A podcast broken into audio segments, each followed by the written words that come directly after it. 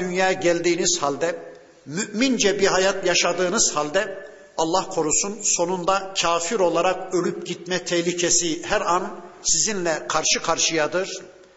O zaman kesinlikle ben mümin bir anadan babadan dünyaya geldim. Şu ana kadar mümince bir hayat yaşadım. Bundan sonra da inşallah mümince ölürüm diye gevşeyi vermeyin, kendinize güveni vermeyin. Şu ana kadar mümince bir hayat yaşamış olsanız bile bundan sonra nasıl bir çizgi takip edeceğiniz belli değil. Öyleyse zinhar mümin olarak ölmeye çalışın. Son nefesinizi Allah'a mümin olarak vermeye çalışın. Hiçbir kafir de bu bölüm bir de şunu anlatıyor. Hiçbir kafir de Allah'ın rahmetinden ümit kesmesin. Çünkü kafir bir anadan babadan dünyaya gelmiş olduğu halde, kafirce bir hayat yaşamış olduğu halde son anda Müslümanca bir eylem gerçekleştirir. Onun da her an cennete gitme imkanı önünde açıktır. Cennetin kapısı onun önünde de her an açıktır. Öyleyse hiçbir kafir de Allah'ın rahmetinden ümit kesmesin. Her an Müslüman olabilir, her an tevbe edip cennete gitme imkanına sahiptir. Hiçbir Müslüman gevşemeyeceği gibi hiçbir kafir de Allah'ın rahmetinden ümit kesmemeli. Bakın bu konuyu anlatan Peygamber Efendimizin başka hadisleri de var. Onlardan birkaç tanesini inşallah okuyayım. Bu konuyu anlatan Peygamber Efendimizin hadislerinden bir tanesi bakın şöyledir. Bir kişi cennet ameli işler, işler, işler, işler. Cennetle kendi arasında bir arşın mesafe kalır. Ama son anda kitap galip gelir, kader galip gelir. Son anda bir cehennem ameli işler. O kişi cehenneme gider. Allah korusun. Yine bir kişi cehennem ameli işler, işler, işler, işler cehennemle kendi arasında bir arşın mesafe kalır. Kitap galip gelir, kader galip gelir. Son anda o da bir cennet ameli işler. O da cennete uçar gider. Peki ne anlattı bu hadis bize? Hiçbir Müslüman kendisini kesin cennetlik görmesin, gevşeyi vermesin.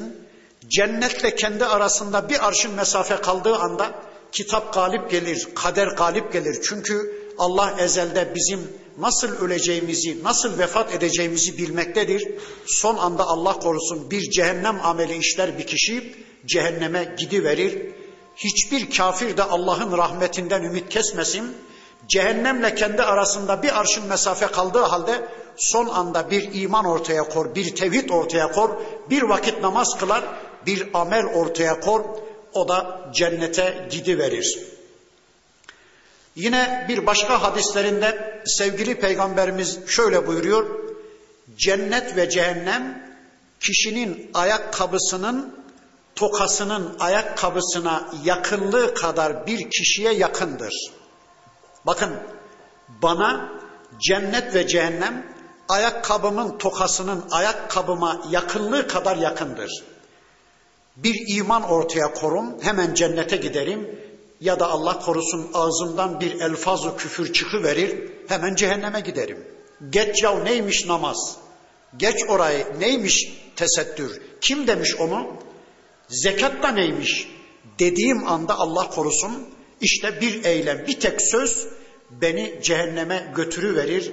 Ama bir kafirin ağzından çıkacak bir tevhid, bir la ilahe illallah Muhammedur Resulullah sözü ve arkasından gelecek salih bir amel onu da cennete gönderi verir. İşte sevgili peygamberimiz hutbesinin bu bölümünde çok açık ve net bir biçimde bize bu konuyu anlattı. Devam ediyor sevgili peygamberimizin hutbesi. Ela dikkat edin. İnnel gazabe cemratun fi cevfibni Adem'e.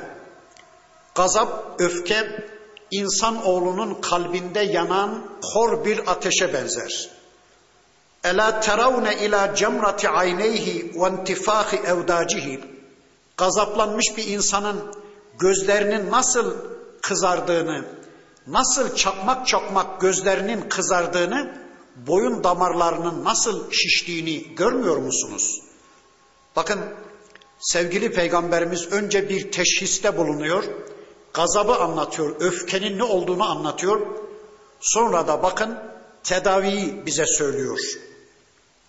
فَاِذَا وَجَدَ أَحَدُكُمْ شَيْئًا مِنْ ذَٰلِكَ فَالْاَرْضَ الْاَرْضَ Sizden biriniz öfkelendiği zaman, gazaplandığı zaman aman toprağa, aman toprağa. Sizden biriniz öfkelendiği zaman, gazaplandığı zaman öfkesini, gazabını yenmek istiyorsa aman toprağa yatsın, aman toprağa yatsın.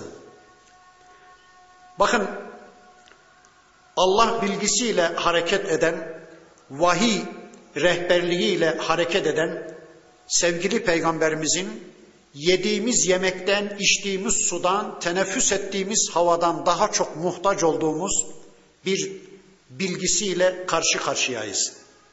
Önce gazabın bir teşhisinde bulundu sevgili peygamberimiz dedi ki gazap insanın kalbinde yanan kor ateşe benzer. Gazaplanmış bir insanın gözlerinin nasıl kızardığını, boyun damarlarının nasıl şiştiğini görmüyor musunuz? Tamam anladık peki çaresi nedir ey Allah'ın Resulü? Bakın İslam insanın fıtratını göz ardı etmez. Mesela sevgili peygamberimiz kendisinden tavsiye isteyen bir Müslümana dedi ki la tağzab gazaplanma dedi. Adam sağından yaklaştı ya Resulallah bana güzel bir amel tavsiye et de ben onu işleyeyim. Allah'ın Resulü yine buyurdu ki la tağzab gazaplanma. Üçüncü defa ya Resulallah bana hayırlı bir amel söyle de ben onu icra edeyim dedi o sahabe. Allah'ın Resulü yine buyurdu ki gazaplanma. Dört defa gazaplanma, gazaplanma, gazaplanma. İslam gazaplanmayı yasaklar ama İslam fıtrat dinidir. İnsanı yaratan Allah, insanın fıtratını herkesten daha güzel bilen Allah yine de insanın gazaplanabileceğini bildiği için hemen arkasından çareyi de gösterir. Mesela bakın yemin etmeyin der İslam. Yemin haramdır, yemin yasaktır der.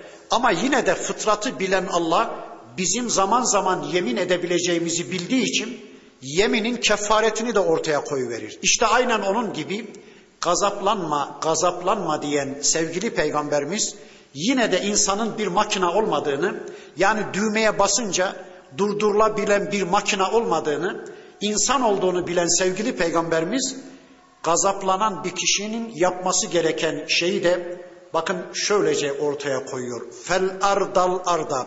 Aman toprağa yatı verin, aman toprağa beleni verin. Bunu nasıl anlayacağız? Bakın bu hadisin bir benzeri sevgili peygamberimizin diliyle şöyle ortaya konuyor. Sizden biriniz gazaplandığı zaman ayaktaysa otursun, oturuyorsa yatsın. Sizden biriniz gazaplandığı zaman, öfkelendiği zaman ayaktaysa otursun, oturuyorsa yatsın. Burada da aynısı söyleniyor. Peki bunu nasıl anlayacağız? Bunu iki şekilde anlıyoruz. Birincisi, öfkelenmiş, gazaplanmış bir adamın ayaktayken karşısındaki muhatabına verebileceği zararla oturan bir kişinin verebileceği zarar yatan bir kişinin verebileceği zarar azalmıştır. Değişiktir değil mi? Ayakta olan bir adam gazaplandığı zaman eli de işler ayağı da karşısındakine çok fazla zarar verme gücüne sahiptir. Ama oturuyorsa eli işler ayağının gücü kalmamıştır. Karşısındakine verebileceği zarar azalmıştır. Eğer bir de yatıyorsa ayağının da elinin de gücü azalmıştır. Karşısındaki muhatabına kızdığı kişiye verebileceği zarar da o nispette azalmıştır. Anladınız değil mi? Diyor ki sevgili peygamberimiz sizden biriniz gazaplandığı zaman ayaktaysa otursun, oturuyorsa yatsın. Demek ki karşısındaki muhatabına verebileceği zararı azaltmak için sevgili peygamberimiz böyle bir tedavide bulunuyor. Bunu bir ikinci olarak da şöyle anlıyoruz. Yine Allah'ın Resulü'nün bir başka hadisini yardıma çağıralım. Gazaplanma şeytandandır. Şeytan ateştendir. Gazaplanan bir kişi o anda şeytanla iletişim kurmuş, şeytaniyet özelliği kazanmıştır. Adem de topraktan yaratılmıştır. Yattığınız zaman, toprakla iletişim kurduğunuz zaman şeytaniyet özelliğinizi atıp ademiyet özelliğinizi, insanlık özelliğinizi kazanabilirsiniz. İşte gazaplanmış bir adam ayaktaysa otursun, oturuyorsa yatsın hadisini böyle anlamaya çalışıyoruz. Gazaplanmak şeytandandır. Şeytan da ateştendir. Adem Aleyhisselam da topraktan yaratılmıştır. İşte gazaplanan bir kişi yatsın ifadesini toprakla iletişim kursun. Böylece şeytaniyet özelliğini atıp insanlık özelliğini, ademiyet özelliğini iktisap etsin, kazansın şeklinde anlıyoruz. Yine bir başka hadislerinde sevgili peygamberimiz gazapla alakalı şunu da söyleyeyim.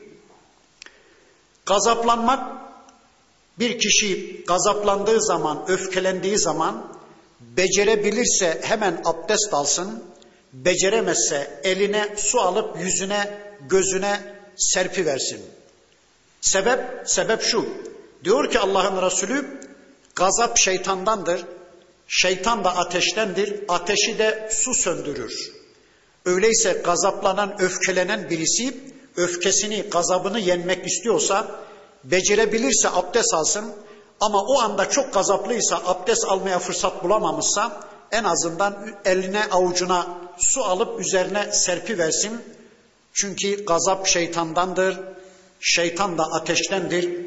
Ateşi de su söndürür diyor sevgili peygamberimiz Hazreti Muhammed Aleyhisselam.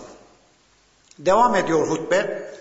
İnne hayrar rical şüphesiz ki insanların en hayırlısı men kâne batı'ul gadabi seri'ur rıda. İnsanların en hayırlısı geç öfkelenen, öfkesi çabuk dinen kimsedir. Ve şerrar rical insanların en şerlisi, en kötüsü ise men kâne seri'ul gadab batı'ur rıza çabucak öfkelenen, saman alevi gibi hemen öfkelenen ve öfkesi gazabı geç dinen, uzunca süren kimsedir. İnsanların en kötüsü. Anladınız mı? Bakın sevgili peygamberimiz insanların en hayırlısını, insanların en şerlisini anlatıyor. İyi anlayın. Diyor ki peygamber aleyhisselam insanların en hayırlısı geç öfkelenen, öyle çabucak kolay kolay öfkelenmeyen, gazaplanmayan, kendisine sahip çıkan, geç öfkelenen ve öfkesi de çabucak dinendir. Birkaç dakika, hadi birkaç saat diyelim içinde öfkesi dini veren kimse insanların en hayırlısıymış ama insanların en şerlisi, en kötüsü çabucak öfkelenen ve öfkesi gazabı geç dinen kimsedir. Ben öyle insanlar bilirim ki belki hoca olmamız münasebetiyle birçok Müslümanı işte barıştırmak üzere, küsleri barıştırmak üzere, Müslümanların arasını ıslah etmek üzere rol almışımdır. Pek çok insan tanırım ki karısına bile üç ay küsen insan bilirim ben. Üç ay gazabı dinmiyor. Öfkelenmiş öfkesi dinmiyor. Üç ay. Yani işte mutfakta yatıyor, kanepede yatıyor. Kendi kendine işkence ediyor. Hani bari iki evli falan olsa da birisine küstün öbürünün yanına git o da yok zavallılarda.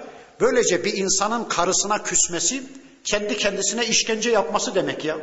Öyle değil mi? Ben üç ay karısına küsen insanlar bilirim bu toplumda. Yazık ya. İnsan karısına küser mi ya? Hadi darıldın, kızdın, gazaplandın, bir eksiğini, bir hatasını gördün. Yani on dakika, hadi yarım saat, hadi bir saat küstün. Yani üç ay küsmenin ne anlamı var? Ben öyle Müslüman tanırım ki bir yıl, iki yıl, üç yıl, beş yıl bir Müslüman kardeşine küsüyor. Dargınlığı, gazabı hala devam ediyor. Bir Müslüman dizlerini dövüp ağlıyormuş. Vay ben ne yaptım diye. Ben kardeşimin öleceğini bilseydim ona küser miydim? Onunla barışmaz mıydım? Birkaç sene kardeşine küs durmuş da kardeşi ölünce dizlerini dövmeye başlamış. Vay ben ne yaptım? Kardeşimin öleceğini bilseydim onunla barışmaz mıydım? Geçmiş olsun. Elbette ölecek ya. Ama ölmeyeceği üzerine bina edilen bir hayatta yani ölüm üzerine bina edilmeyen bir hayatta elbette bunlar olacak. Halbuki bir Müslümanın bir Müslümana üç günden ziyade küsmesi de haramdır. bir Müslümanın bir Müslüman kardeşine üç günden fazla küsmesi helal değildir diyor Allah'ın Resulü. İşte bakın sevgili peygamberimizin bu hadisinde hayırlı insan tanımı, şer insan tanımı çok net ve açık bir biçimde ortaya konuyor. Hayırlı insan geç öfkelenen, öfkesi çabucak dinen, kısa sürede dinen insandır. Şer insan, kötü insan ise çabucak öfkelenen ve öfkesi uzun süre dinmeyen kişidir. Devam ediyor sevgili peygamberimizin hutbeleri. Ela dikkat edin. İnne hayrat tüccari tüccarların en hayırlısı men kâne hasenul kada ve hasenut talebi. Tüccarların en hayırlısı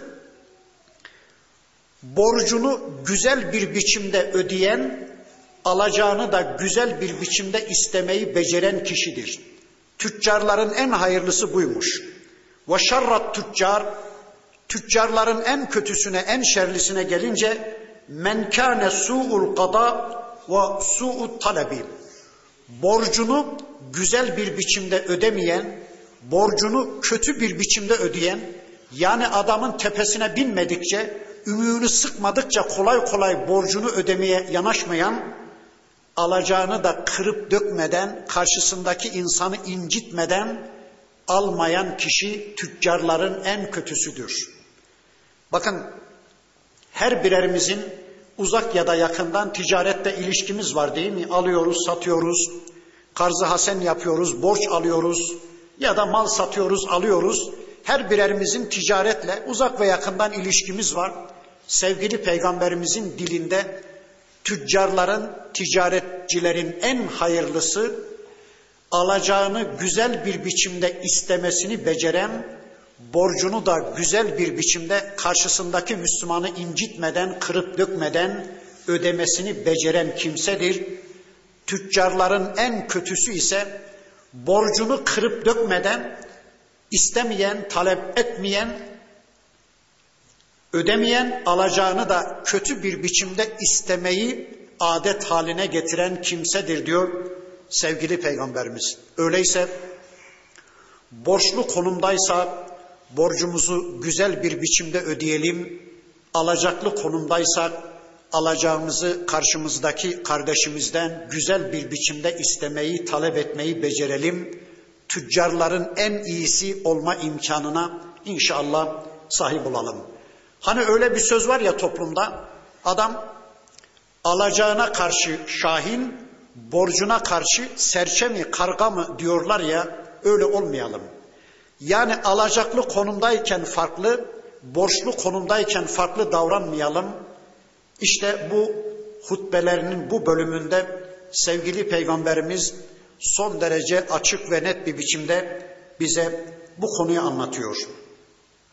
Sahabeden birisi gelmiş peygamber aleyhisselamda alacağı var. Kötü bir biçimde istemiş. Hakaret etmiş. Niye ödemedi?